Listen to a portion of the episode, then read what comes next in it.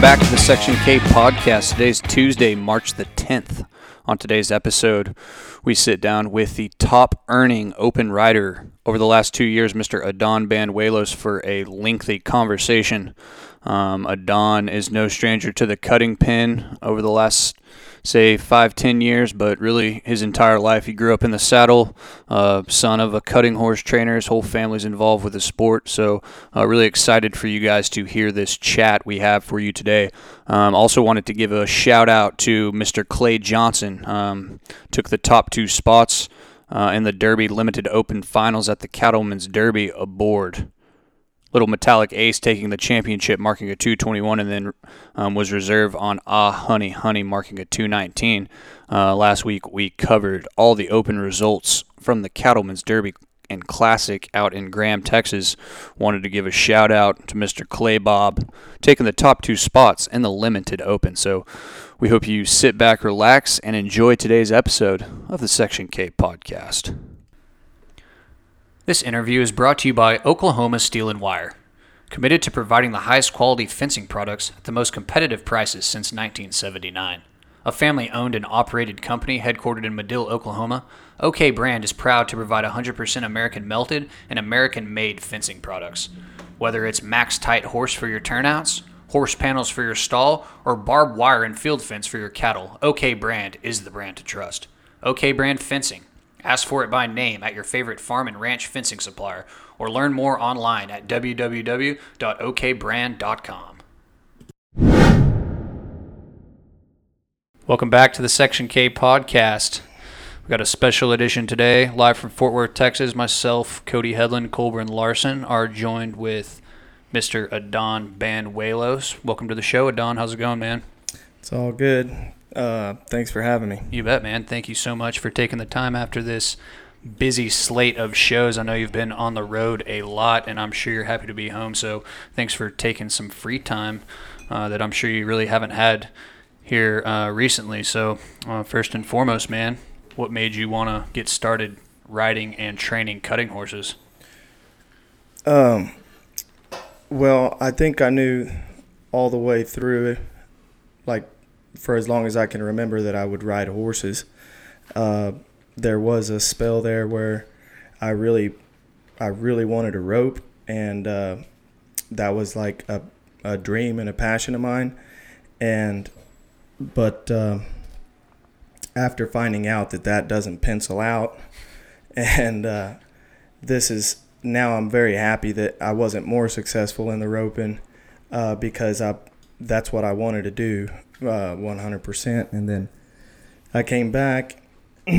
well, I'll start at the beginning. Is growing up, my dad's a horse trainer. Uh, my whole family was uh, all about horses, and I have I've got some uncles that are horse trainers, and at one time they were riding a ton of horses, living in Jacksboro, and um, like I mean they'd break uh, 40 plus colts a year, and uh, it was like one of the most unbelievable atmospheres and such a positive vibe around there. Like everybody was happy for everybody, and um, everybody was working a lot, but you never got that kind of vibe that there was a lot of work, you know. But nobody would be in the house till dark, and you know, just everybody eating together and and uh, working together. So growing up that way was, I feel like um, it was, I had an advantage um, when I got started and uh, showing, especially in the open, growing up in an environment that was so positive. Like my dad never, he never really said anything negative, you know, a lot of things to work on. But uh, I mean, I've messed up a ton of his entry fee money, and he'd just be like, "Hey, you know, shake it off. It wasn't your day, and we'll do this different next time." And uh, really, really positive. So uh, I went to live at the Adamses in Logandale, Nevada, when I was 16 to pursue my roping. You know, and uh, team roping, right? Team roping. Yep. I was heading for Austin Adams at the time, and Well, that was the plan. So I get out there and uh, Mr. West, which had a huge influence on my life. Like he was an unbelievable uh, man. But long story short, they thought because of all the trick roping and stuff that I was a team roper, but I had never been out of the box. and he was like, the last thing he expected was that. So he's like, Well, how many steers have you ran? And I was like, In an arena? And he goes, I said, uh, not, I mean, never out of the chute. So he's like, he calls somebody and he's like, We're going to need every head horse that you have shipped out. He made us go to uh, what he called the Mother Well, which was in Colorado. Steamboat, yep. Yep. And he, he canceled every meeting he had. He put about three years of practice on me in about four or five days. Like, and, it, and I mean, he put everything he had into it. Like, it was freezing. It was, he was so riled up that he was like sweating. Like, he's like, that is terrible. That is wrong. You know, just, and, but he was out there making sure that it happened. And, uh, so I think um, because of rodeoing, it really helped me in the cutting because I learned how to lose. Um, and I think that that's one of the most important things. You don't have to be a good loser, but you know you have to know how to process that time. And um, when you drive, you know, here like we'll drive so far, not as far, but and we'll get to show a few horses and uh, and whatnot. And I'm fortunate enough that I get to show other people's money, you know. So it's not like I'm paying the entry fee, which sometimes that makes me a little bit more worried because it's not my money. But uh, in rodeo, like you drive eight or ten hours, and you could screw up in a second and a half, Or maybe not you, maybe your partner.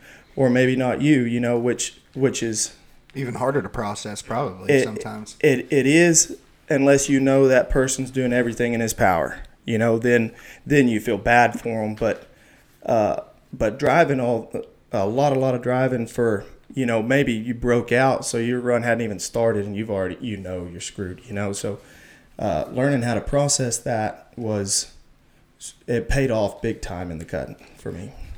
I wanted to backtrack a little bit, and you mentioned your trick roping, which I remember that when I was a little kid, seeing you in the quarter horse news, on standing on top of your horse with boogie with no bridle on, and and tell us how did you get started into the trick roping and performing at the big cuttings and stuff like that? Uh, well, I was the last one to find out about that. Like my dad, I put a lot of time into practicing that as a young kid, and uh, when I kind of got going with it, my dad hired a guy. My dad went to drop somebody off at a bus station that was going to Mexico, and there was this guy that was there that his ride didn't show up. So they get to talking. This guy was coming down to put a clinic on for like eight or ten kids, and he was going to make X amount, and but his ride wouldn't show up. So my dad said, "I'll pay you what you were going to make. Come spend these two weeks with my son, and just worry about one kid." So I was pumped. You know, he shows up with three suitcases. The smallest one had clothes in it, and the other two had ropes in them. You know, and so we we by about the fifth day, How I- old were you?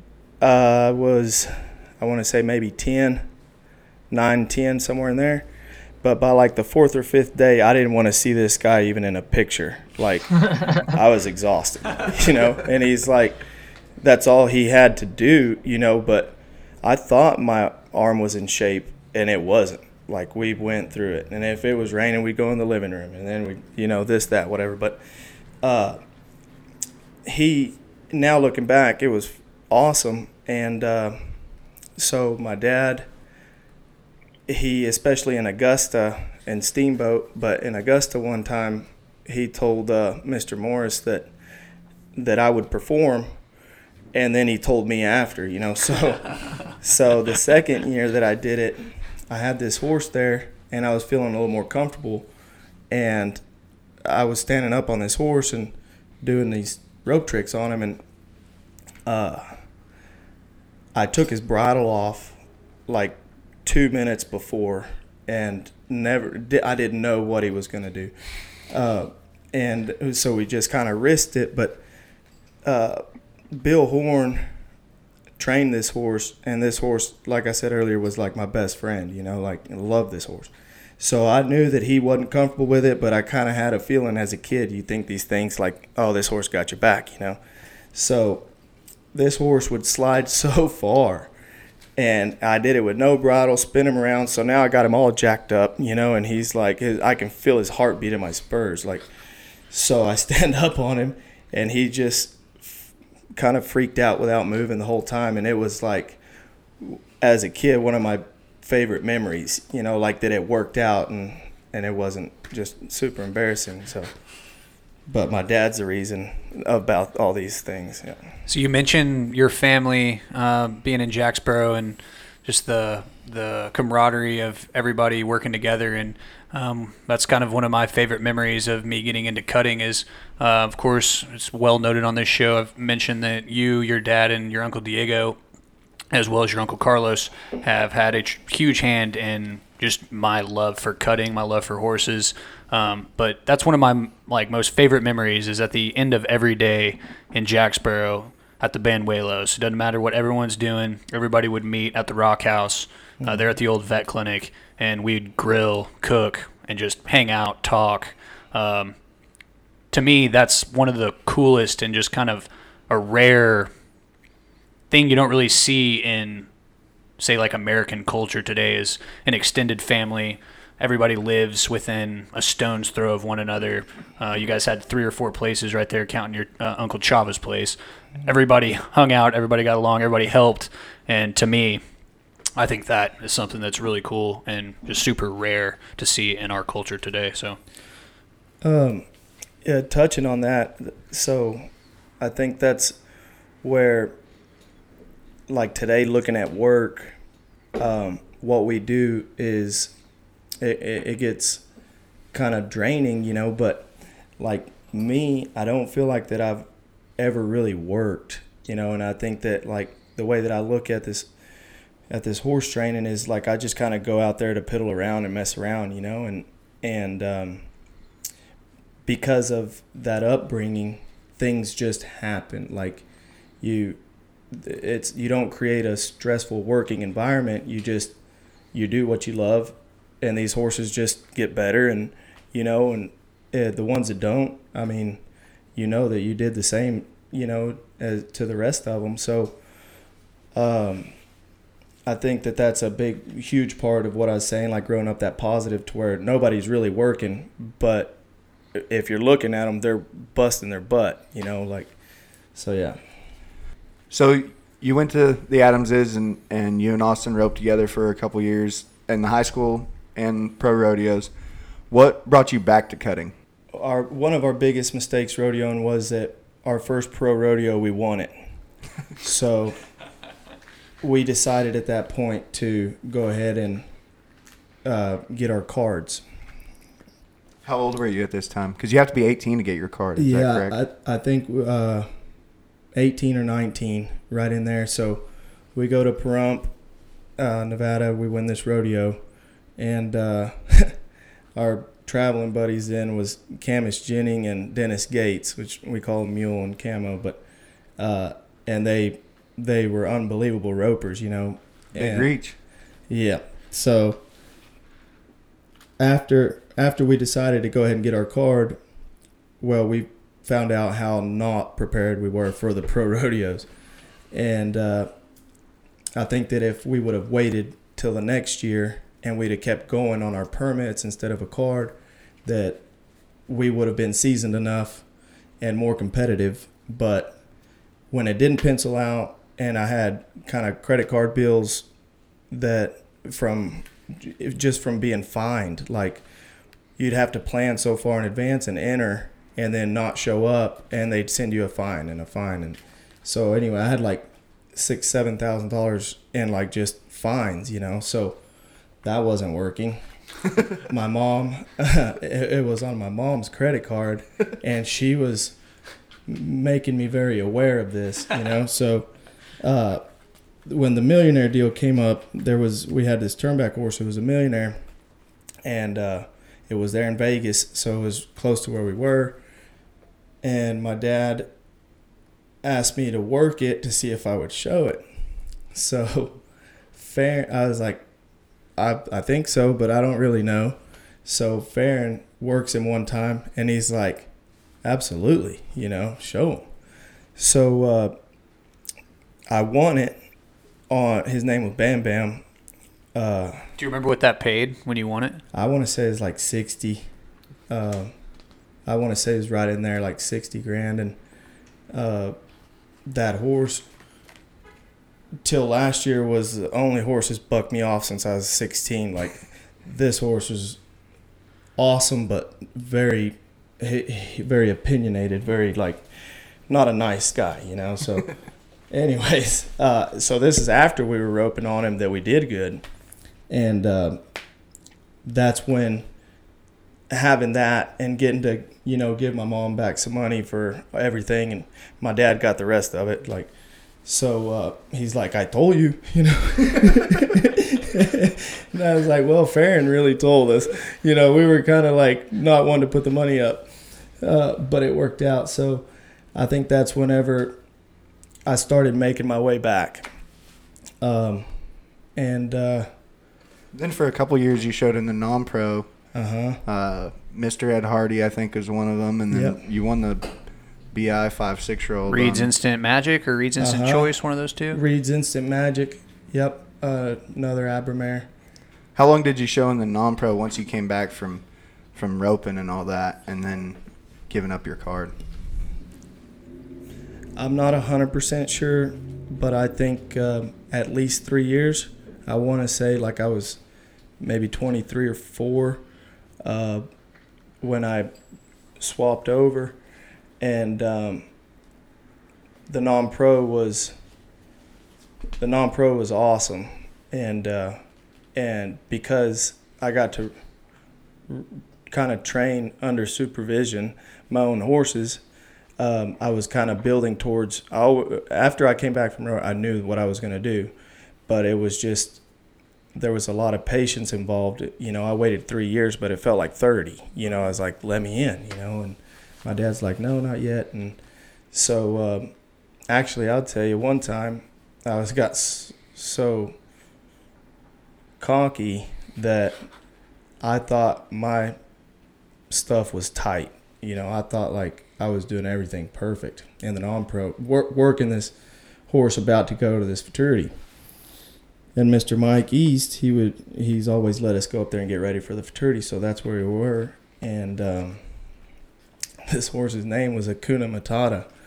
And so we're working, my dad and I are, and uh, at Mike's, and I was like, Dad, I got it. I was like, I understand, you know, like all these guys, you know, they're messing with the hip and the shoulder and, you know, bending at the pole and like I even learned the lingo, you know. So uh, I was like, You sure you don't want me to work yours? I tell my dad this. He's like, No, I'm just gonna show up a little green and ranchy. Uh, you know, and he was trying to hint to me the whole time. That's too much. That's too much. And I mean, I was dragging this arena, dude. This horse is stopping so big. It's like, I was like, okay, you know, good luck. Well, we get to the futurity, and I show, and this cow takes off. She's going pretty fast across the pen, and I'm like, I've been practicing this. You know, like, watch this. So this horse hits a monster stop and zero turn. Like, you might as well have tied him in the corner. Like, no clue there's a cow out there. So, my dad, he's like, this is one of the times where he wasn't quite so positive. he, we walk out and he's like, Don, I've waited long enough. What are we training? And I said, horses, dad. And he goes, no, no, no. What are we? I said, cutting horses. He says, you forgot the cutting part. He's like, who gives a if they don't turn like you just this is terrible this is not what i wanted to raise you know like i don't want to raise a horse trainer i wanted to raise a horseman that would get what he could without disturbing like a horse should never do that so anyway it was a pretty low moment for me and i think we got better yeah I'd say so. But there's nothing like those those moments in public. Like you can screw up so many times uh, at home, or and the reason I work so slow is because I screw up six seven times a work, but I do it at a pace that is very forgetful uh, for the horse to forget. But like for us and and a human mind, when you screw up in public like that, it's, It's like painful. you don't forget. Exactly. Yes. I remember when I was showing Metellus cat at the futurity, and I was, I can't remember where I drew in the finals, but I had a pretty good draw, and obviously he was probably one of the best horses that I might ever get to ride, mm-hmm. and I think it was my first cut. He hung up in the bridle, but I also like don't even remember if I used my feet. Like don't even remember if I tried to help Yeah. get his nose. Or I just out of it, yeah. get get the cow. Like that's it. That Yeah. like I reverted back to when we were shown in the youth. Yeah. I was just like, get the cow. and we end up I missed my cut and walking out of there and I'm just like, oh my gosh. Like I was 23, 24 years old and I was just thinking, man, like that sucked. Mm-hmm. And I remember sitting at a barbecue with Johnny Mitchell like a week after the futurity over at his house. And he said, You're going to never forget that. Yeah. And at the time, I was thinking, man, we thought we had this really good horse. I'm, Dad had some bad luck in the Open futurity finals. I made the non-pro futurity finals. We didn't even mark a score because I don't even know if I Yeah. tried to help him. And it was kind of that same thing. It wasn't right there in the moment, but like later on, I thought about it. Like, I not, I still obviously have never forgot that Yeah. because of what he said, and it made me think about it even more. and it's probably made you a lot of money since then. Like, uh, I think that's that's a huge part of what what we do is adjusting from your worst moment positively, you know, and just uh, next, you know, like don't you can stay there. There's a place in your head that can get so dark with that that it'll eat you right up. But as soon as you're just like, well, that was really bad, and the odds are I'm never gonna do it again because it, it hurt, you know. And um, and like another thing, like in the my dad, we'd be at these cuttings, and my dad would just be walking down like, hey, does your horse cut? Like your turnback horse cut a little bit, and he's like, can my son show him? You know, like from as my very first memories, like really young. So so you also get to leave your hand down at that age, trying to manipulate your way through a run, you know. And uh, I'd be like, I remember half the time I was showing, I'd be like, "Can I pull yet?" And he's like, "No, leave your hand down." And he still hates when I like I'll go to a weekend show and pull on every single horse just to make sure that we're ready. And my dad's like, "Do you not like money?" It's like you're doing fine. I was like, well, I felt something. He's like, it's okay to leave your hand down at these things. And my dad, he will definitely leave his hand down. I'll be like, Dad, will you please go pull on this horse in the show pen? He's like, he was amazing. Like he was better than I've ever seen him, you know. And my dad's so positive. Well, and then we'll go to the next show, and I was like, you. I really wish you would have pulled on him.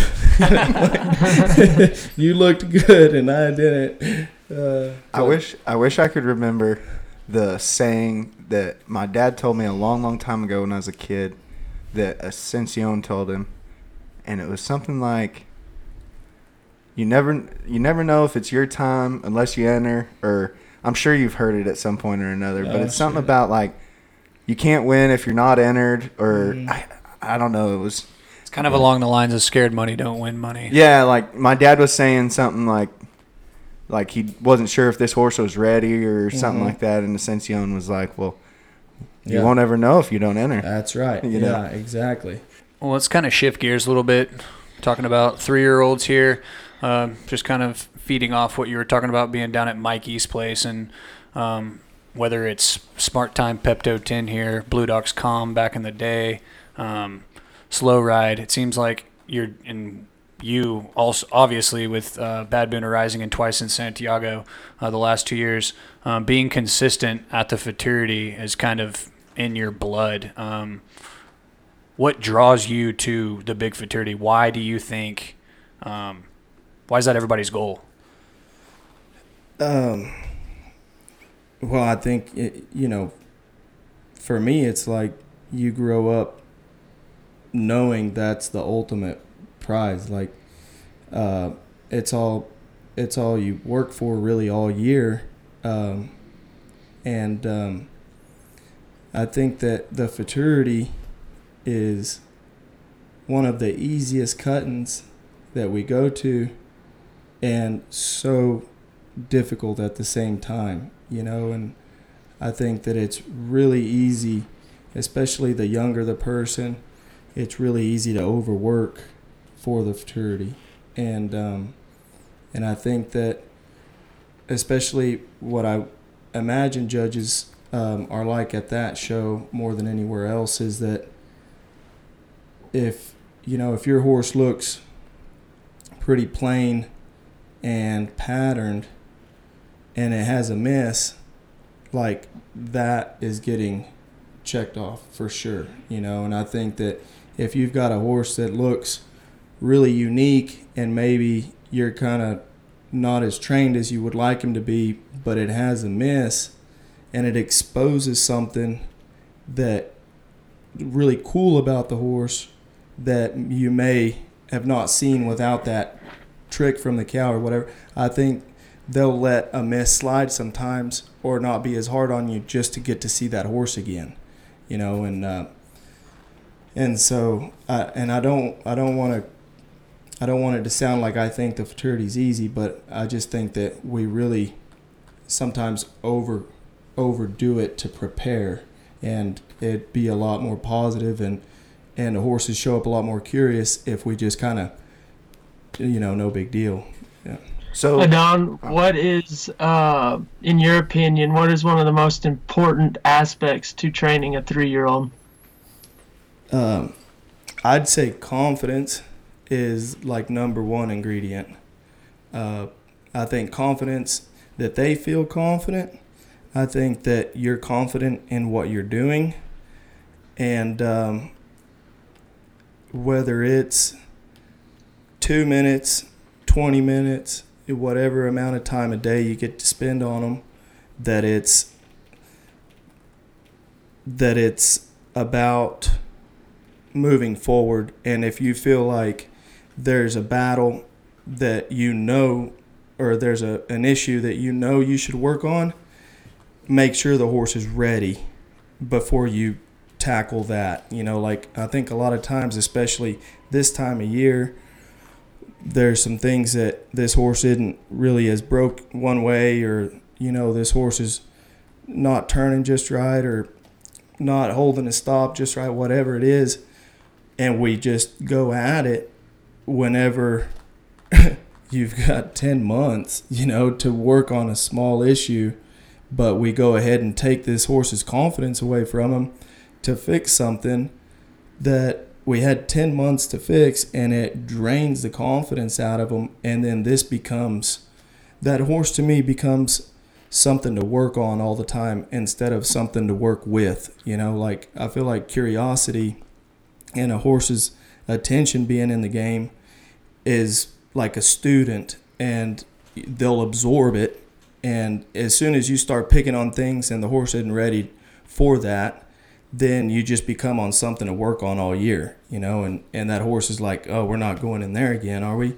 And it's, uh, so I think confidence, you know, is, I think having uh, people that take your three year olds, a team, which I'm very fortunate, I've got a great team that take them serious early. Um, that doesn't necessarily mean riding the crap out of them or anything like that, just that they're not just riding them, that they're actually paying attention and communicating with you like, hey, this horse is, you know, they're all just getting into bridles and I have an issue. How do you want me to handle this issue? I think that's another thing that's really important too from when they get on them, a horse to act appropriate and start maturing without forcing it on them. That's great stuff right there. Have another question that's a little similar, but turn it into in the show pen. What do you think is the most important factor in staying consistent while showing? Especially with the amount of runs that you probably make in, say, a first go round of a four year old and a five, six year old.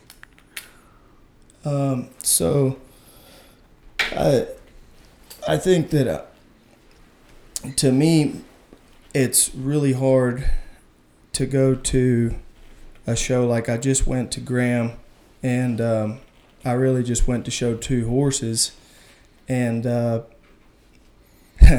that's more. I was I was proud of myself and not. I wasn't comfortable with the amount of energy and the amount of time that I had at that show, and I have a lot of respect for people that have like a horse that even if they show a couple of others, but a horse that they go and perform at their very best, like you know, like Tatum and Tag, and you know, like just so focused on on that one animal. Like I said, they they have others there, but that's like your day revolves around that, and uh, I've done it in the past, and I've I've just it's not. I'm not very comfortable. Well, and it, don't- you almost probably like you were saying over prepare because you you Mhm. know you have that. That One bullet in the mhm. gun. And um, and for me, uh, being busy enough at a show to where you literally don't have time to dwell on something bad or to sometimes it's really good that they call your time in a practice pen you know like like whether it's the cattle whether it's you know which i've been fortunate to i get along with practice pens uh, just because i'm hardly ever worried about holding a line. But i think like watching austin and and lloyd and uh, these guys that kind of don't sweat the petty stuff you know uh, that to me's I think a lot of us get beat before we ever go down there, pretty much. And uh, so I think, it, it, touching back on Austin and Lloyd, I've got a huge respect for those guys.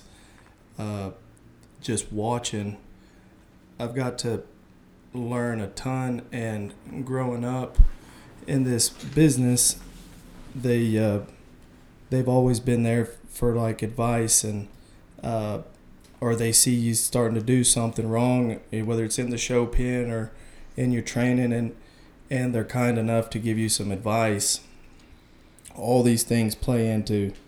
You're talking about Austin Lloyd. I mean, these guys are unbelievable showmen, and watching them not let the worst run of the show screw up the rest of it, and being confident to where whatever just happened, now's not the time to think about it or anything like you've always got to be kind of moving forward and still having a good memory for the next morning, especially when you're working blocks in the morning, to really remember what that individual did the day before in the first go round and not and if you weren't happy, not just going through the motions and working him the same again you know. Uh, so, and I, I went through a, a spell where I was making notes. Um, after each run, I would make, you know, hold him up to the left, make sure he waits good enough, you know, and and then uh, because I was making notes, I kind of got my mind to make a mental note now to where I don't have to. Um, and you know, the uh, Cutting Horse Central's been so awesome that you can go back and watch it you know uh, at night you know if you're not real sure what it looked like or or if you think that you were overmarked and you want to make sure that you deserve it for the next round and it's not a fluke. Uh, but uh, I think I kind of lost, you know, track of where we were going with this, but showing being competitive consistently has a lot to do with your attitude, pretty much. And you'll figure out the rest, especially when you get to show this much. You'll figure it out.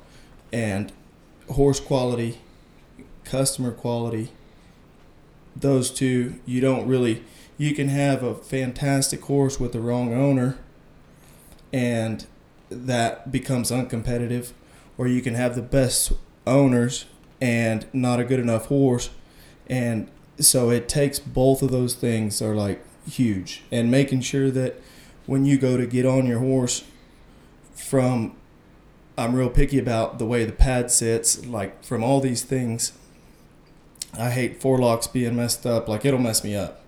I'm like, is, would you go to work with your hair like that? Like, that's not good. So I think that's a normal thing for trainers because Tatum was the exact same way when I helped him. yeah, He, it, and I always, I always tried to make sure it's perfect, and it never was perfect enough. He hmm. always was adjusting before he got on Well, I think horse. I think it was just because that's what he did every time. He didn't expect it to be perfect. Because I, I remember thinking the same thing when I first started getting horse ready. I always tried to have the cinch just you Everything. know loosened off so he could tighten it, Yeah. and, the, and the saddle pulled up enough so he didn't have to Yeah. readjust everything, and it never failed. muscle memory now. Yeah. yeah, It, it was just what he did before he got on a horse to get himself ready to Yeah. go down there and show. yeah.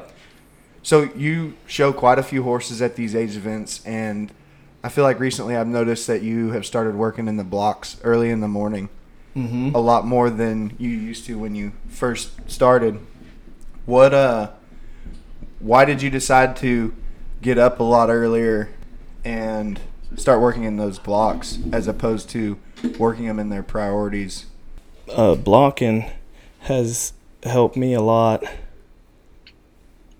because I can take, uh, you know, at these last few shows, I've been blocking from four to six, which is the practice pen opens at six, and then you still have those two hours to kind of squeeze in there. But in those two hours, I can do three horses or I can do 12 horses. Like, there's no four minutes, you know. And if if you know, a lot of horses are doing so well that you know they're going to take just like a cow, two cows, and then there's some horses. A lot of times, the better ones, you wish you'd have never worked it in four minutes. You know, like it's just too too quick, and uh, and out of respect for people behind you, you try to keep to the clock. It's not about you getting yelled at. It's about just we're all here to compete, and everybody wants a good shot at getting worked. So that's where this year, instead of me worrying about getting my horses worked, I've been more concerned about getting them worked as if I was at home, you know, and and taking my time and uh, I waste a lot of time in the blocks, like just either I've worked these three and that one's not ready yet, and I'll just sit there, you know, like five more minutes, you know, ten more minutes, and and just wait. Uh, there's a lot of practice pens and the cattle and this and that really don't cooperate. And when you get that time to yourself and you know you've got a good shot at doing well, take your time and do it right. And it does come with a price, you know, like uh, a lot of times you get done at 11, you know, and your girl's got to feed it 245 or, you know, and it, and by the fifth or sixth day of that, like that's a real test for your team. You know, like us, we we we're motivated and and we're we're there to compete. So your adrenaline kicks in, and you're there and ready to go. But for them, you know, doing it for a paycheck, that it takes tough people, and uh, and I give them huge props because Shout out Alexa. She's Yes. definitely one of the tough ones for and, sure. and but I mean, but like, you know, and like, I have a, a lot of respect for Alexa because there's been times where I'm like, so let's just do that second hour, and I know she's smoked and just tired, and she'll be like, it'd be a lot better if we start at four again.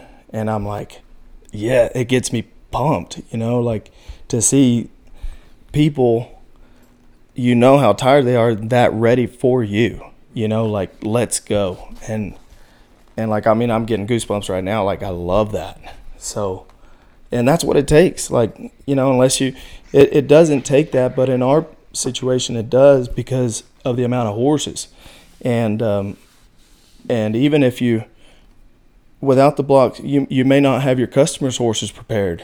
You know, because all day you're worrying about working a priority instead of taking that time to make sure that the non-pro horses are ready. You know, so and it's about the whole show. Like just because Open's going on now, we don't want to be embarrassed day after tomorrow. You know, so you have to pre-plan and make sure that you're getting everything done uh, at the right time. So that's why blocking's been good. Um, So, who would you say are some of your mentors throughout the years, um, whether it's cutting or rodeo? Well, oh, you know that's a that's a big point. Uh, there was a, a gentleman named Kent Shizawa that was Matt Shizawa's father. Matt Shizawa's father, exactly, and and uh, we lived together for a while uh, in the same apartment, and he was probably one of the smartest people about m- mental preparation and right when like I think he fell through some ice when he was like a kid. So it'd be 120 degrees and he'd come out there in a sweatshirt you know and he'd be like bring him up again. Or he'd he'd literally he'd make me get off a hundred times underneath the shed before we'd rope calves. Like do you see the way your toes pointed? Fix it. You know like you're getting uh, way too wide. You know stay closer. Use your horse's neck. You know this that. And right about the time that you were ready to tell him to shove it he'd give you a tap on the back you know and uh, and I think that that's he he deserves some credit in anything positive that that I turned out to be as far as practicing when you're tired is so important because that's when muscle memory is created. That's when you know at whatever time at the cutting or however early or late it is that you know how to manage your energy level. Whether it's too much energy or whether it's really fatigued, you know you can deliver, you know. So I I have a lot of respect for him and, and I'm really grateful for spending the time with him and um, I think people like Mr. Paul Hansma, uh, he's been really good to me as well about there's no problem too big, you know, there's really no reason to get too excited. Like, just stay level. That's what I've learned off of him. I'm not saying that's the way he's ever explained it to me, but he's an unbelievable person to no matter how good he's done or how bad he's done, you can walk over there talk to him and he's the same guy every single time and he's very competitive and very happy for you if you beat him and he's 100% going to show up and try to, you know, win. So uh, Austin and Lloyd as well, like they've I can't tell you how many small things they've told me over the last I mean, probably 20 years, you know, and uh, and just helping me figure out to anything, everything, things so small that you would think that we don't even concern ourselves with. They've just been great. Sean Flynn, he's been he's been uh, as far as the horses go. Um, he even kind of yelled at me uh, last year. He's like, he's like, "Can I ask you a personal question?" And I was like, "Oh boy." what what did I do wrong? And he goes, Why are you trying to go so fast on that horse? You know, I'd rather not say which horse, but a really good one. And he says, That horse looks great the way that you were doing really well. And uh, just, you know, you don't need to do more to do more. So uh, and it and it was a a big moment for me because, you know, for someone to take the time to help you possibly beat them, you know, or or be more competitive, that that's a competitor to me. Like someone that I want to beat you at your best. You know, I'm not gonna if I see something, I'm not gonna keep it to myself to give myself an advantage. And and he's not just the guy that's the most chatty, anyways. You know, so I, it it felt great to me. Uh, and you know, like yeah, I, I think TJ learning about uh, seeing how he gets a horse broke, especially coming from the cow horse and putting all that together uh, his horses are like some of the brokest horses, and you can get on them, and anyone could get on them, and just be like, like you've had them, you know, the whole, and and the horses are just really soft. Uh, so, and and another thing too is like you know, and like Grant, you know, he, I'll be uh, before I'd be working on something that you may not be able to see. He's like just leave your hand down, you know, like stop messing with them. And uh, so it takes a little bit of everything. You know, it honestly it takes 100, 1% to get it to just click. So, and it takes, like you said, you mentioned those guys, but also, especially Grant and TJ, they're consistently in your corner when you go mm-hmm. down there and show. And having that camaraderie and that, you know, relationship with them helps like when you go down there. yes, well. and knowing and them knowing you as a person and knowing uh, you might be a little too relaxed.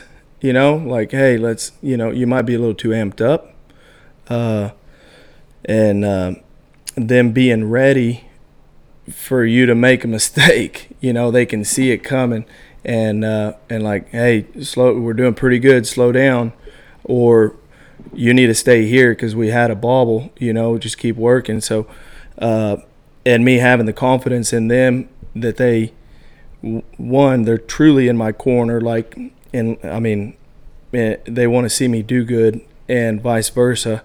So if they say something like that, it's definitely noted, you know, like it must have looked worse than I thought. We need to work this cow longer. So, uh, and that's what it takes. You don't have eyes in the back of your head, and it's very rare that I turn around and they're not on it. Like, I mean, I'd never find a cow, you know, and and uh, uh, without them, I wouldn't find it. And this cow, like, she's right back there, you know, and perfect. What, as your help, do they have to amp you up more, or do they have to calm you down more? No, we um, there's really n- none of that I think once you get to a certain point, it's um, it's pretty chill. Like it, there is no. It's very rare that you are in a inconsistent mood, you know. Uh, just because I'm comfortable with them and uh, we try to keep it, I think, to where it's not draining and that you're not so picky about things that you talk yourself in or in and out of things. Uh, and uh, they're they're I think maybe they don't have to because of how comfortable I am with them in my corner. So I'm always kind of the same. You know, we all get nervous. Like, and I think that you must get nervous. If you're not nervous, you do not want to win. You know, so there's nothing wrong with butterflies if you get them to fly straight. You know, so you just gotta um, yeah, I mean, it's all, it's, I love this, dude. It's like the best job ever. This interview on the Section K podcast with Mr. Adan Banuelos is brought to you by Dennis Moreland Tack. Tack handcrafted by cowboys for cowboys for 43 years and counting. Since 76, Dennis has built high quality tack for training, working, and showing. Get the best. Get your tack at Dennis Moreland Tack. Be sure to visit www.dmtack.com. Back to the interview. Adan, uh, backtrack a little bit to uh, maybe your teenage years or, or when you came back into cutting or, and were in the non-pro. Um, from your either your dad, Ascension Banuelos, or one of your uncles, what are some horses that stick out to you um, that just at home watching uh, either your dad or one of your uncles work a horse that you mainly knew going to a show that they were going to go t- kick tail on that horse, or just a, a moment uh, where mm-hmm. it was kind of jaw dropping to watch um, one of the, your your dad or one of your uncles work a horse? Um, that's a. I think that's like one of the toughest questions because there's some horses that are gonna get left out because it, this would take like a dinner, you know, like forever.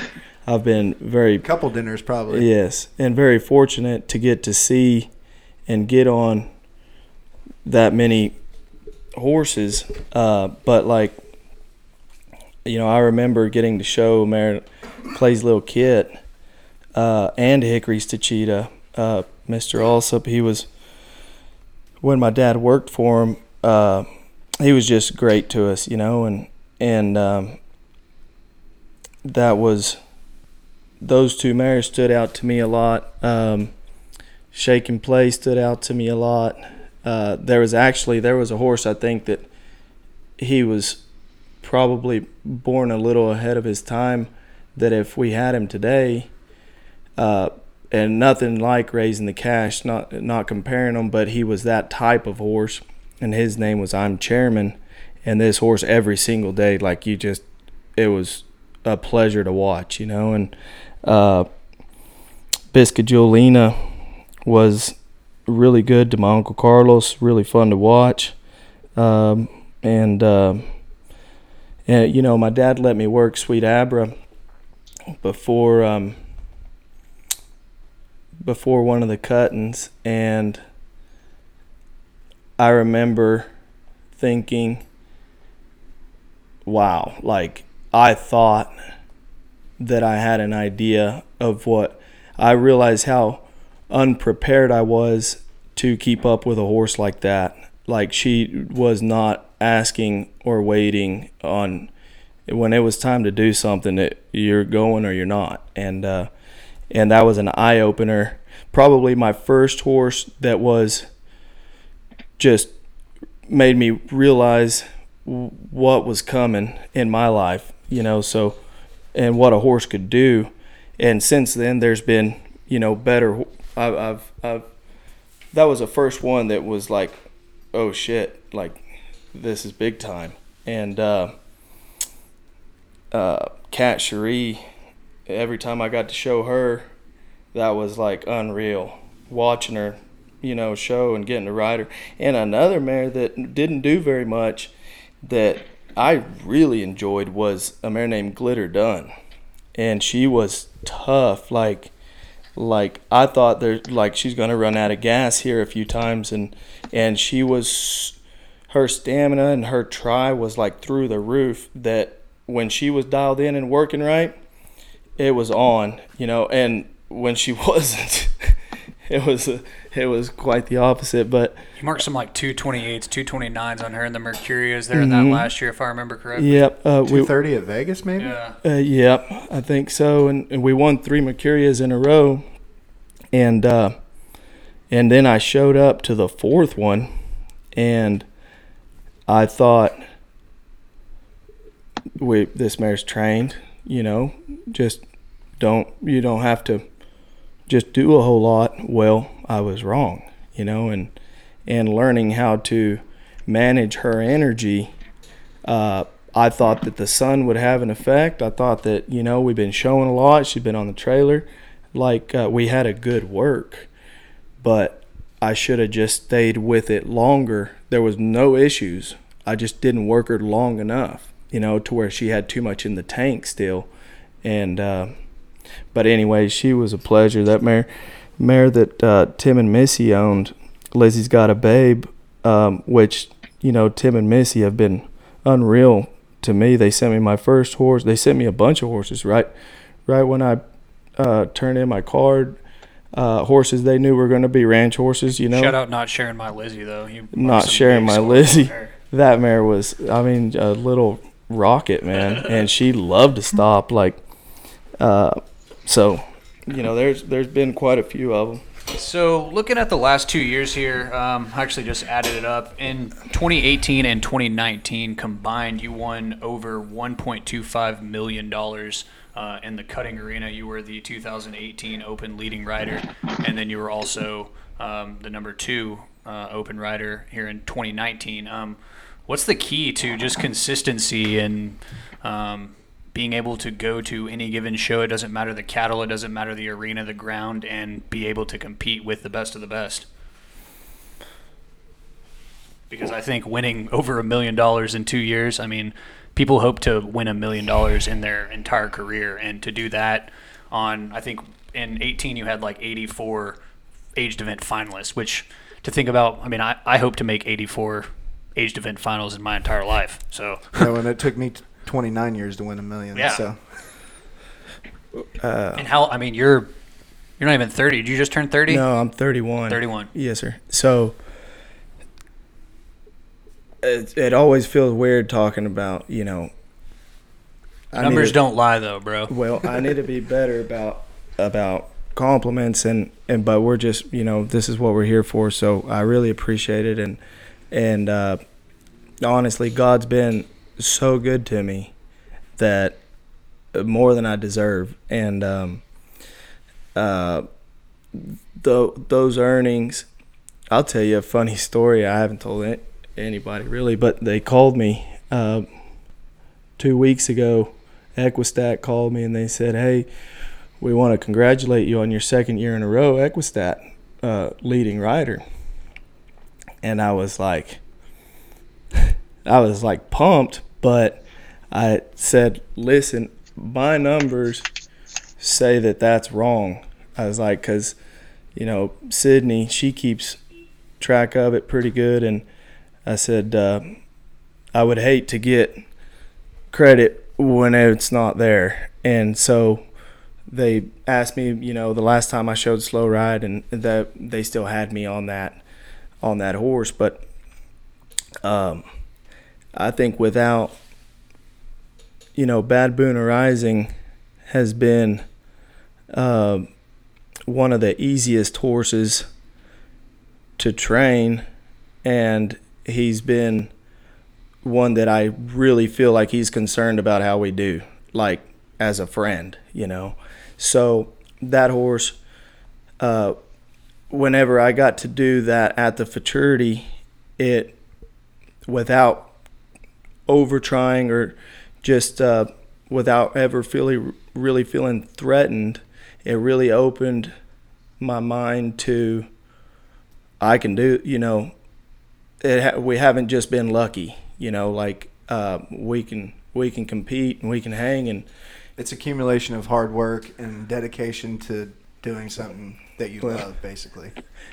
I, I do love this game. Like this is like i don't even know how we get paid to do this. Like it's i love this game. And and i think you know like and going on to that i always say that i'm 20 to 25 percent responsible of the outcome because i think your customers and your horsepower and your team deserve quarters as well you know like it takes all four of those to do it and um but uh it feels unreal So we talked about Bad Boonarising, your first Open Futurity Reserve champion um, this year.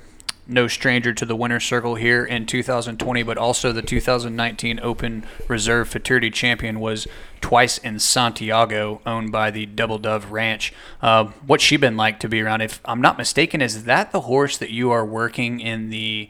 I think it's a four-part training video series on cutting horse training online. Um, I think it's 60, 90 days leading up to the Futurity. Is that the same horse in those videos? Yes. Uh, she's been. She's been. Um, Wes Ashlock started her. Um, I think we got her at the end of her two-year-old year. Um, it was at a Fort Worth cutting, so it might have been, you know, towards the end of the Derby or at, right there at the futurity, wherever it was. But he did. He did the the basics on her, and he did a great job with her. Um, that mare has been a blessing to have, uh, and uh, you know she's been like she's a real she's a tough mare. Like I don't mean hard to deal with. I mean like she's not the biggest horse and uh, she won't she she's naturally do does things with her body that she has to be mentally tough to get for her size in that position and try to stay where she needs to on a cow.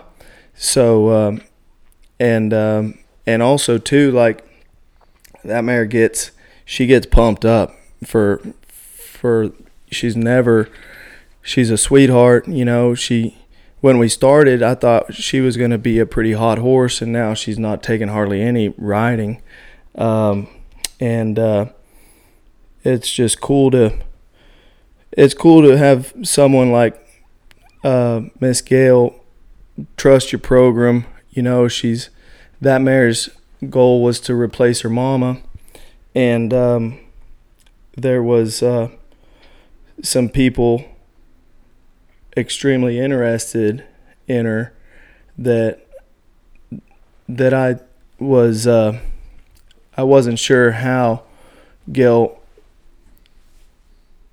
held on to her, you know, and to trust me with something like that, um, it's cool you know, it gives you a good feeling about uh, what you're doing. And uh, that mare's so smart about a cow, like it's crazy. Like I know, like I know, there's been a few times in a run where I'm like, man, I wish I wouldn't have told her to go where this cow's about not to go.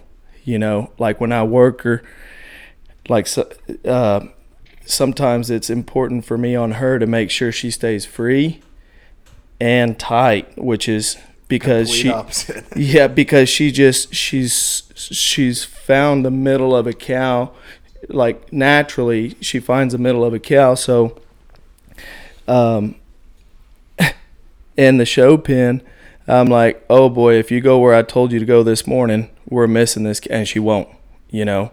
And then and this cow will start taking off and and i'm like man i shouldn't have worked her quite so tight and she won't be tight. And she just she does she does everything she can to to and she's fun to watch you know? Like that mare's got a, a unique style like um and it's cool because you know there's uh, as a three year old i remember working her a couple times and i'm like i didn't know a horse could do this you know like not that it's quick or not that it's any like it's just like this horse really wants to like go through the ground. She wants to like lay down and crawl around like an arachnid. Like just it's crazy. And um, so she's just been a pleasure. Um, that's I wouldn't even call that work. Like she's just been fun to just fun. to play with. Yeah.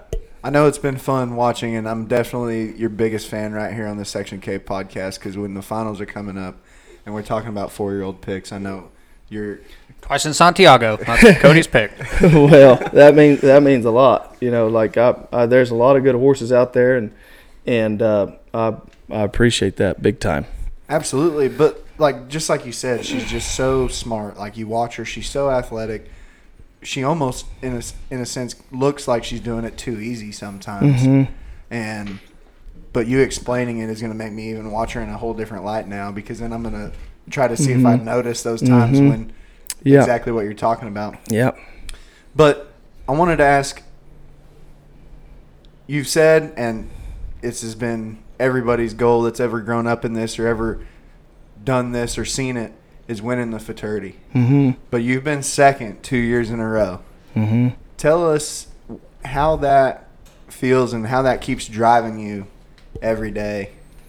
Man, it you know, uh, and like being that close to the end goal, as you said. So, so I have zero complaints about any of that. Like I, uh, of course, I would like to finish. Like people say, "Man, sorry, you know, like you were close or whatever they say," and and I'm like, dude, don't be telling me you're sorry. Like I'm so and like Gary Bellenfant, like that man to me for a long, long time has he's just been someone that I really look up to, and that's another testimony to us the way that we train and taking things that do not matter in such a personal way. Like like that he is a, so good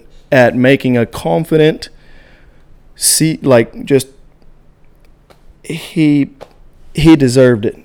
And uh, and I was very happy to be in the same arena with him much less uh, second behind him He's a le- he's a legend in our industry. Growing Yeah. up the way you and I did in this, Mhm. like we, I mean, we remember the picture of him on Pepto, even though it was before Mhm. we were born. Like, Yep. that's what we remember of him. yep Well, and I know the respect's mutual because I know after uh, you were reserve, I know uh, there's a photograph that Martin took. Uh, shout out Martin Langles, and you guys are hugging and embracing, and I mean Oh, it's yeah. very evident that the respect is extremely mutual when it comes to that. Yep, yeah, and I, I, that makes me happy, and proud, and um, and so um, I think we're all we're coming that close. Uh, two years in a row is very motivating, and when you when you are working your three year olds, like, and I don't want this to sound uh, bad, but like you get as a competitor, you get wound up and and you're like, dude, uh, just getting started. You know, like you tell yourself these things, and then you have some three year olds, which I'm glad we're talking about for a minute because uh, Metallic cat, but uh, you have some three year olds that I'm like, are you serious? Like, when's when's that? Everybody has ups and downs, you know, and um, this moment or this momentum that I have right now, it, there's an end to it. You know, hopefully we try to stretch it as long as possible. And I think it's important to, when you are in a slump, knowing how to get out of it. But that's beside the point. Is is that the three year olds this year, they feel unbelievable, and they may not win a dollar. Like you never know, you know. But but I've just I can't tell you how fortunate I've been. And um, Miss Kathy Sullivan, she bought a Metallic cat off uh, Phil and Marianne Rapp, and uh, This one out of Rayleigh, right? Rayleigh. Rayleigh. Mm-hmm. and um, this mare's like, I'm looking forward to what the Metallic cats do, you know, and I'm I'm happy to be, uh, hopefully a positive influence on the beginning, uh, because she's she's a really fun to work with. She's like a little Ferrari. Like she's a lot of go and a lot of whoa, you know. And uh, and the the guy that had her, that works for Phil and Marianne, did a phenomenal job. Like, so props to Metallic cat. Well, I will be completely honest. I would not ma- be mad if you were second on her at the futurity. there you go. Yeah. Absolutely. I mean, I would love for you to win it. But just like you're Absolutely, yeah. saying, I would be just as happy as you are to be Mhm. second on that mare at the futurity because that would be Mhm. awesome. Yep. Well, Well, absolutely. we're, we're rooting for first place. Absolutely. Yeah. Thanks, Look, bud. We walk, we walk in there every time trying to win first. yes, sir. Yeah. But just like you said, being second at the futurity hmm isn't a bad thing to be either. Well, and and and I think that my I have won a second a lot um, because my whole outlook on well, I've won second a lot because I'm lucky, but my whole outlook on horse training is longevity, and I really would like to think that I'm the type of horse trainer that when that horse turns seven and you turn it out, it's like I wish I could work a cow again. You know, not thank God and get me away from here, but uh, so also in the finals, there's a, that split moment where you're like, do I press or do I or do I stay where I'm at? And I think the last two years and how much money that I've won is because I uh, I work horses in a way that they're comfortable, but at the same time, maybe they could be pressed a little bit more, but not quite so comfortable. So, so, but like I said, longevity means a lot to me. So that I never, uh, without horses, they they feed me. They do everything for me. So I won't get to that point to where I have to press for a horse and jeopardize his confidence. You know, so uh, that I think that has something to do with it as well.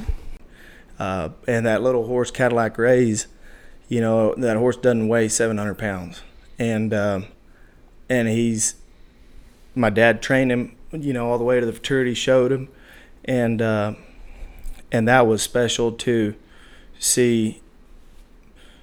Not only well, to see how you know they tried to send that horse to Austin Shepherd, okay, when that horse was turning three, and Austin's like, well, bring him over and I'll try him. And well, he saw him, and he's like, look, this, I got just the guy. so he called my dad, you know, and uh, it was awesome. But well, I'm glad you brought that horse up.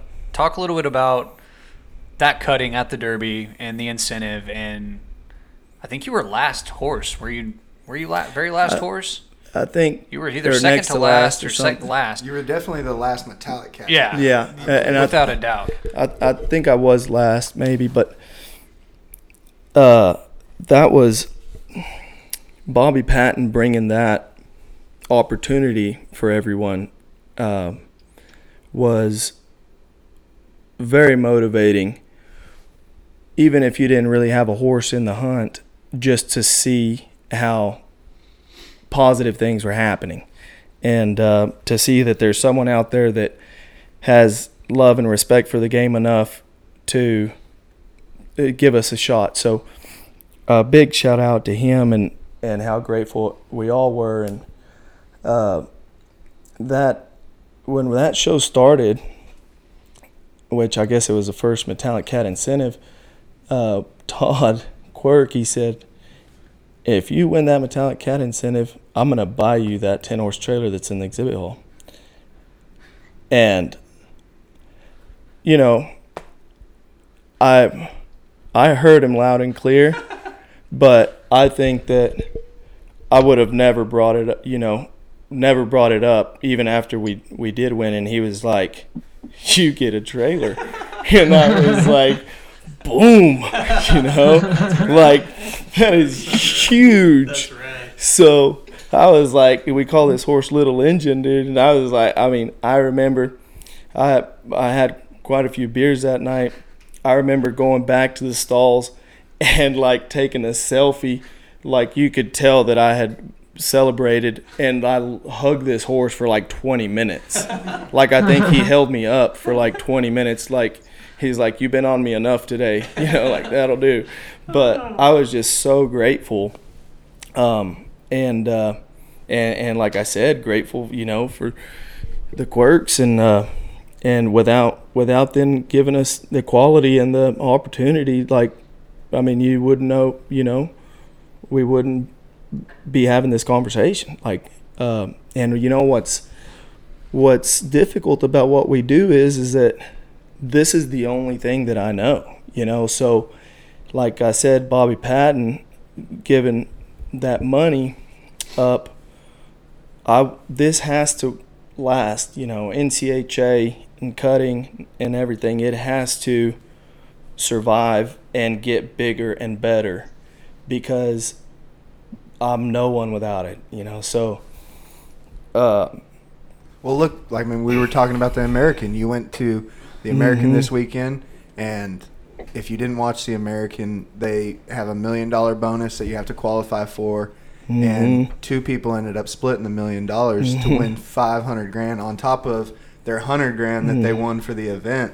And to me, like just seeing the American and what it's gone through over the last couple years and how much attention that brings to or just rodeo in general in the last rodeo. 10 15 years yeah. you know Absolutely. And, and, exactly like you're saying, like we need that for the cutting, and it's gonna. It, it helps when people like Mr. Patton do those kinds of things yeah. to support you guys and the other owners. Yeah, and making it make sense yeah. to spend this much money on a horse. Let's go buy this horse. well, it's a lot of money. Well, you know what? We can, it'll make sense if this horse performs. You know, uh, whether it's as as a producer, um, as a winner, as uh, a horse that, you know, and some, a lot of people know this is not a money making deal. So, uh, this is something that you when you do well at because there's so many factors involved it's really gratifying and like watching a 19 year old and a 23 year old split 1.2 or win 600 grand a piece uh that's like america Shout out dude. Wyatt Yeah. Casper. that is like the kid. Absolutely, but that's what America's like all about is like, and you know, we Cowboys are the original athlete.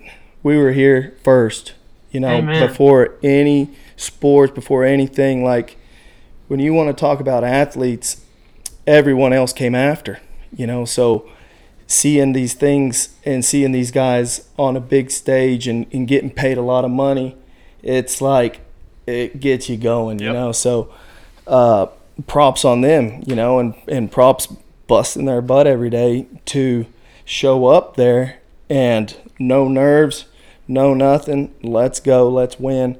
At that age, it takes people a long time, you know, to stay simple at, at that level. So big time props. Adan, uh, this is kind of a topic that's been popular uh, here as of late. Um, what is, I guess, your thoughts on uh, how the intermediate uh, at the, the age events is going, and uh, also your thoughts on some of the riders that have won over a million being allowed with the rollback to be allowed to show in the inter- intermediate class. Um, I'm terrible at this sort of stuff, so I guess this isn't live, and um, so but I think that it's really important uh, for owners and for starting out competitors to have a better opportunity uh, just for financial reasons. Um, I like, you know, we had I think the John Deere um, deal, and um, and that was it. And I thought that was fine the way that it was. Uh, but now that that there's more uh, levels or leveling, uh, I think we should be cautious that it that you still have a shot you know like that that class is meant for a certain group because I've seen a couple here lately that look like pretty rank competition and uh, very seasoned, very high level uh, horse trainers. At which, honestly, if I was eligible, like, uh, if Why wouldn't you show in it? well, if you give me the shot at money, let's go. You know, I'm I'm all in. So so they should enter because they're eligible. But if I was at the other end of that deal, I would be oh, I would be uh, also thinking I thought this was a leveled playing field, and it, and it looks pretty stout. So I I am behind the the right leveling. I don't know what that is exactly, but Neither there is. Neither do we. there is a way uh, to make it to where it's good for everyone. Um, and uh, you know, like Rodrigo, I mean, I don't care if that guy's one or not one. You put him in the show pen, that guy's deadly.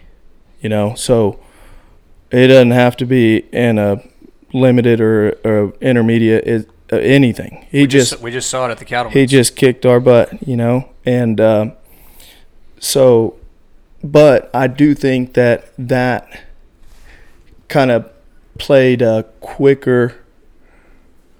The the that other class played a quicker role to get him confident and showing more. Uh, because when he first started showing, maybe he wouldn't have got to show uh, without that class those better horses, you know. And then now I'm sure he's can show whatever he wants, but that helped him.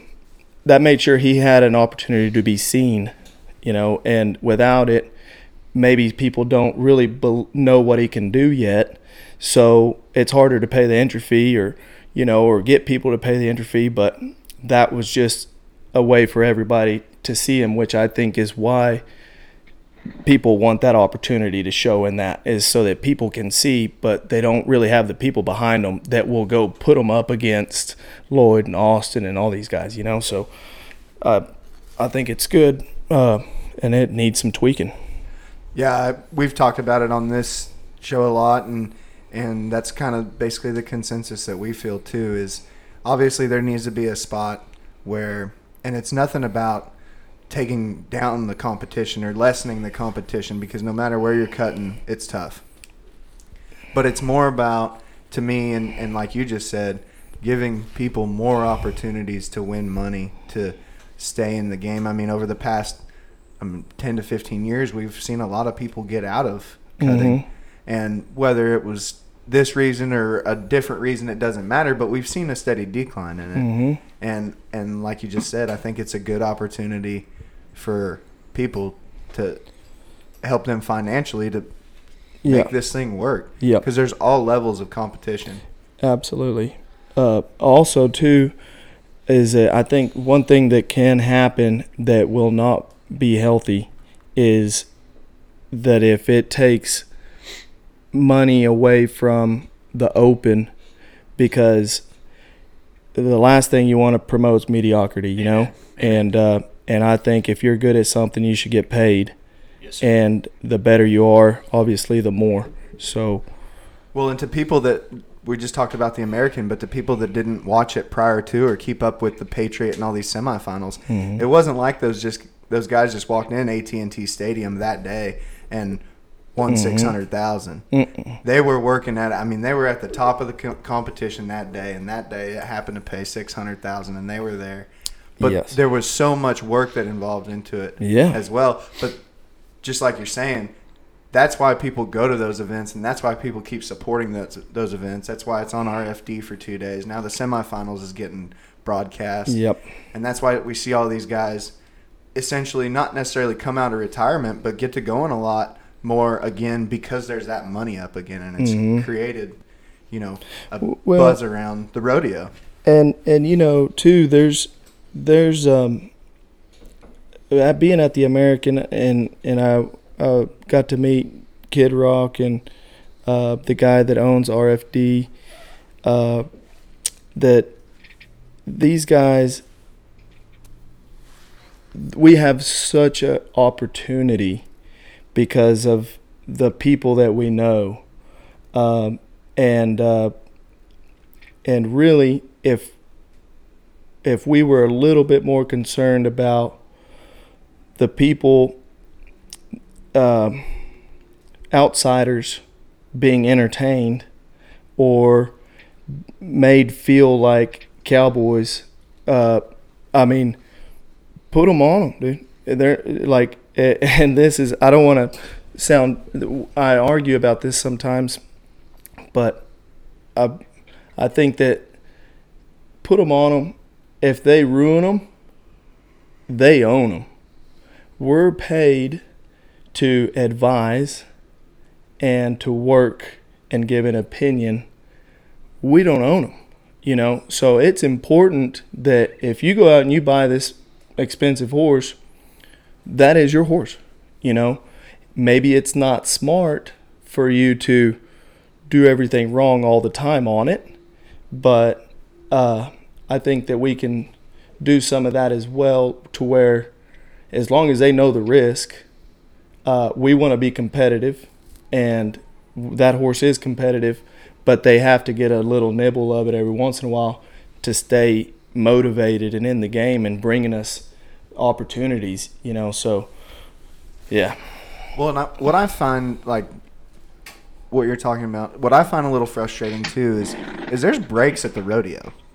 Like they, they may not be a 40 minute settle, mm-hmm. but there's also time when for people to go to the exhibit hall, go Mm-hmm. get something to eat, get a beer, and people look too negatively at the settling part and think it draws away from our sport. Mm-hmm. In essence, like in my opinion, it yes, we could probably do some things that entertain people in the exhibit hall or something like that.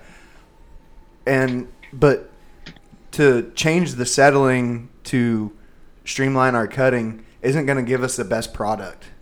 So in essence like we still have to think about putting on a show, but then we have to fill in things to entertain those people in the meantime when there is that slight dead time Mm-hmm. because I mean the American it's a it's an event like it's Mhm, a two day. I mean it's longer than two days obviously but and and they entertain everybody I mean they Yeah. Instead of doing victory laps they get in the Ranger and go around in the back of it you know what I mean like that Yeah. and that's it's to me that's what we kind of need to look towards is entertaining people so they actually want to be a part of what we're doing just like the them slot cutting. I mean, you won the slot cutting, and that was like a whole spectacle in and of itself. It was like you had all Both these. Cody and Adan. Yeah, both these guys have won Mhm. slot cuttings, Boom. and on metallic cats yeah, but you Mhm. have you had right. trainers and non-pros and owners pulling out horses that they otherwise wouldn't have normally brought back out had there not been that much money up to win. Yeah, the second one when when they opened it up because the first one it was just age event horses. It was Fourth six and under. Yeah, Six six, and and, under. under. But then the second one, I mean, that was cool seeing all those older horses. Third cutting. I mean, how many times Yeah. did we watch Boyd? Absolutely. Lay But the and make- Open paid a hundred whenever you won it, correct? Or seventy-five? Sixty. 60? Mm-hmm.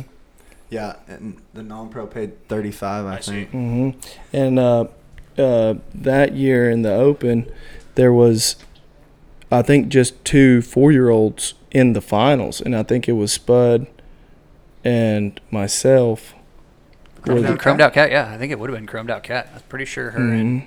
and uh, Chapo, isn't that, isn't Mhm. that right? We were the only four-year-olds, and uh, Alvin, he was pumped. He That's was awesome. like, yeah, and uh, that was that was a big deal. And you know, Wes Adams, he he tried to do a lot for for that too. Uh, he had the same mindset about giving back, entertainment. You know, big deal. And uh, I think that we do need to find a way moving forward about the settling without taking away the Quality. the quality of mm-hmm. the performance. Because there's a reason that those guys, you guys are in there settling those cows for 40 minutes. Well, I'm not in there because yeah, cows little- get the well, rabies when I settle. You'll see an arena record in 19 zeros and, and a 15 horse bunch. yeah. But no, exactly. Like you don't want to muddy down the competition by shortchanging the settle because Yep. the settle is a very viable thing Exactly. to the quality of competition. Yes. and and uh, but you know we're also not a spectator sport as much so finding a way to f- every other you know in the semifinals maybe after the first set and after the fourth or during the yeah doing something you know uh, whether it's someone that's up and coming as a as an entertainer or someone huge you know like i mean give us 10 minutes it'll be worth it you know Well, and it's not necessarily something that you have to do in the arena. I mean, we have the exhibit hall. There's all those vendors over there. Um, We I rent mean, the whole complex out for those Fort Worth shows. Like that's a complex. big Yeah. complex. yeah and and it's I mean right across the street, and I think that there's a lot of things that that something like that would help just bring people in, and because I mean I'll nine times out of ten. People that are going to get involved in cutting, they get, just got to see it one time. yes It's not a constant. Oh yeah, we've been coming here for ten years, and now we're going to buy our first Yes. horse. yeah They see it one time yeah on finals night, and then they're hooked. and they're hooked But the problem is, is we have trouble getting people there. Exactly. And that and that's important, especially going back to saying that this has to make it. You know, Like the, our our world now has become so uh, so much of media has a lot to do with it, and and like I mean, all it takes is just uh, we. I feel like NCHA spends a lot of money on things keeping us the same. Mm-hmm. You know, whenever they can take a little bit of that and put it into an entertainment during the finals, and it would bring in. I mean, shit, if it brings in 20 people, It's you 20 know, more than we had. 20 more than we had, Yeah, do and those something 20 will bring in Mhm. their share, you know, and uh, yeah, the one thing, Adan, that I'll argue with you a bit on is I do believe that uh, it is a spectator sport in the fact that the in the open class, I don't care who you are watching you or any uh, any of the other elite riders. It is uh, a spectator friendly sport. And to y- y'all's point that you guys are just now talking about uh, uh, of just getting the people in the door, that's the most important part is just getting them in the door because you guys watching you guys at the futurity finals or any show in Fort Worth, I mean, a majority of the time, and it's really the factors mainly is in in one of the finals. Maybe the cattle aren't very good, but there's it's very rare that I'm in Fort Worth at a finals and I'm not just in utter shock of what's going on in the open finals. Mhm. yeah, I, I agree, uh, Corbin. I think uh, I totally agree. Shame on me because it's. I think when I when I say that, what I mean is is that a lot of people, you know, like I've gotten to the point now where people in a gas station they see you with spurs on and they're like, "Do you rodeo?" And I'm like, "Yep," because Yeah, because it's not even worth telling them. It's Uh, a yeah. 15 minute conversation trying to explain to them but cutting some, is. unless they look snobby, then I'll be like, "I'm just early for Halloween." But Are you showing at the stock show? I Yeah. heard that a million times. But, this, this uh, time of year. But it's you know like if this was called Cow Horse Challenge, that's self-explanatory, you know, and uh, That's true. you know cutting The like National Cow Horse Association. they they cutting they think that man that's mean. yeah. That's why you're wearing them spurs, Yeah. you know, like, um, but yeah, yeah, And I mean, we had we haven't had the publicity that rodeos had. I mean, the NFR's Exactly. been on ESPN for Mhm. I can't even. I mean, Yeah. it's, I think it's on the RFD or something else. The CBS. college finals are even on ESPN Yeah, I mean, Yep. and that, that's part of it. And that, Yep. that's one of the reasons, myself personally, that I'm really excited about getting Jay Winborn hired because watching what he did with the cow horse and Mhm. the world's greatest and making that such a huge spectacle right here in Fort Worth where we're there for cuttings three times a year. Like watching what he did with that is makes me really excited as somebody who's in cutting and this Mhm. is all we have hmm going forward and, and creating that kind of rush when people Yeah. come in there for the futurity Yeah. finals. yeah, and like just those two names right there, Cow Horse, world's greatest horseman, like those, you're you're all ears. It's right there. marketable. Yes. Mm-hmm. Very marketable.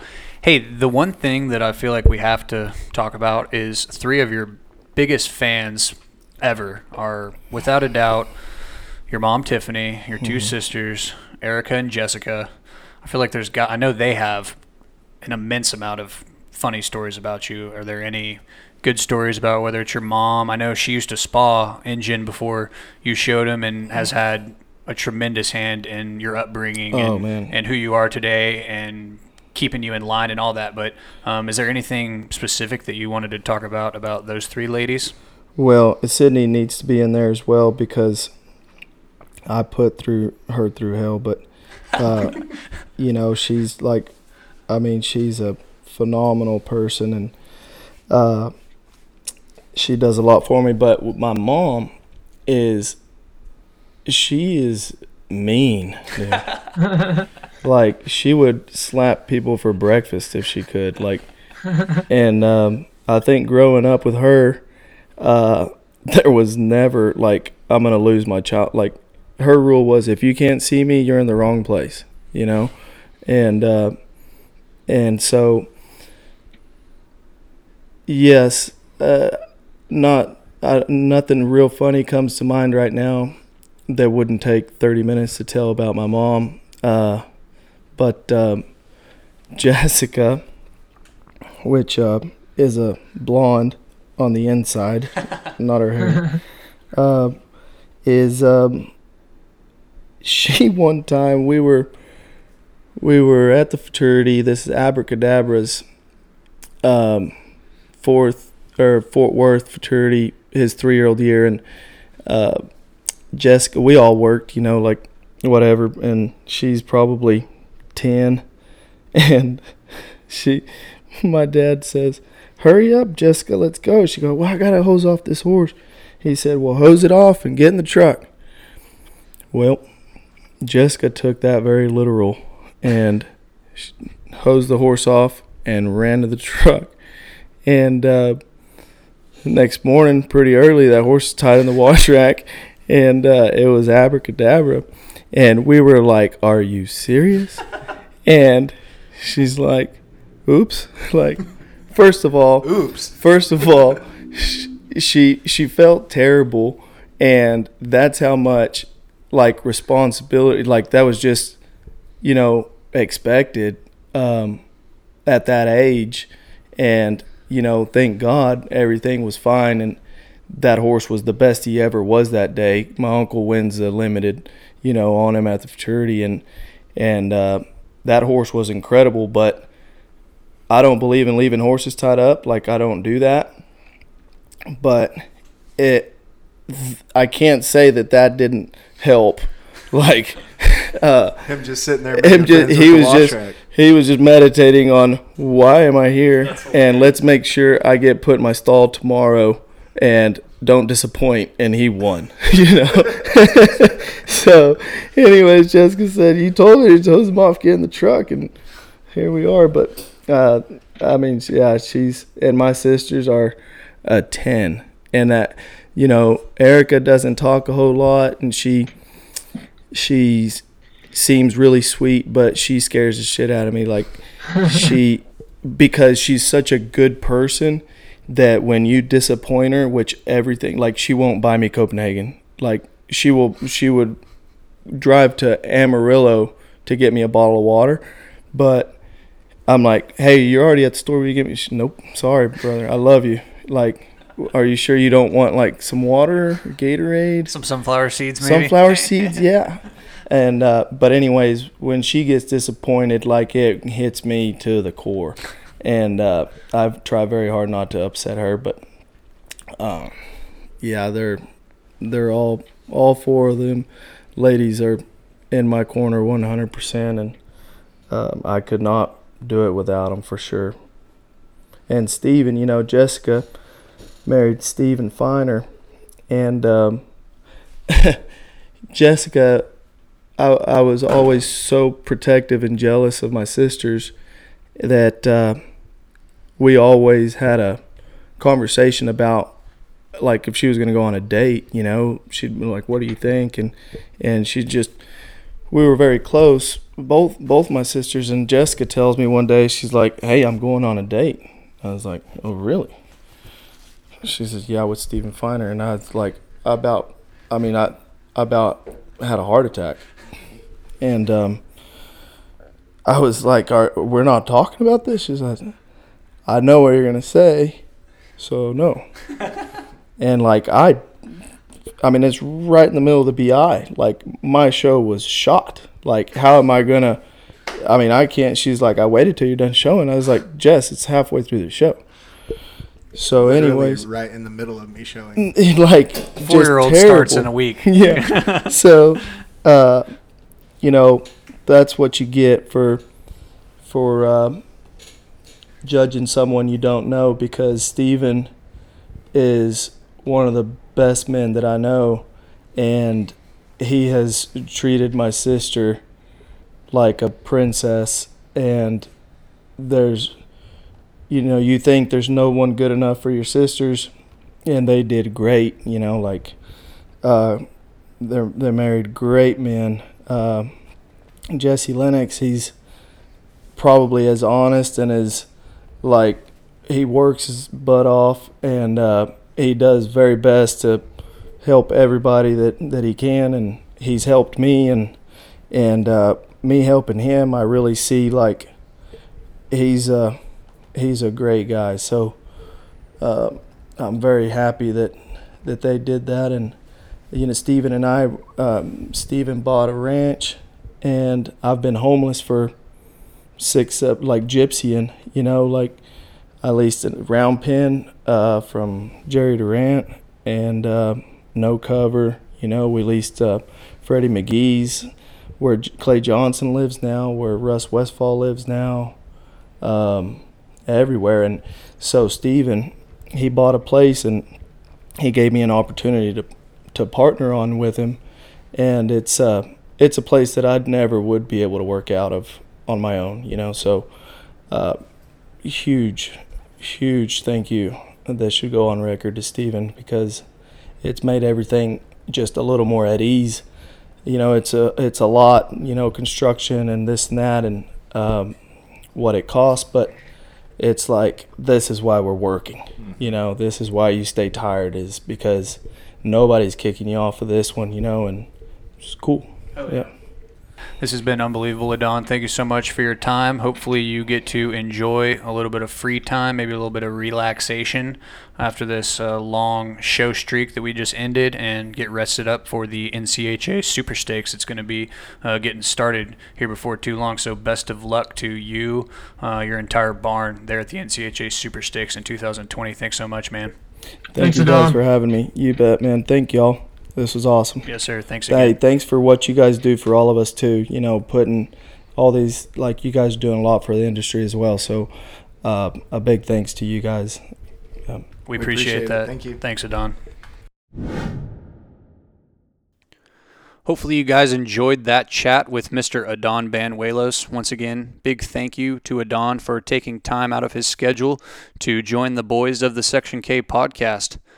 That's going to do it for today's show. Um, be sure and comment on our social medias and tell us what you think about the interview today. Uh, Section K Podcast on Facebook, Section K Podcast on Instagram as well.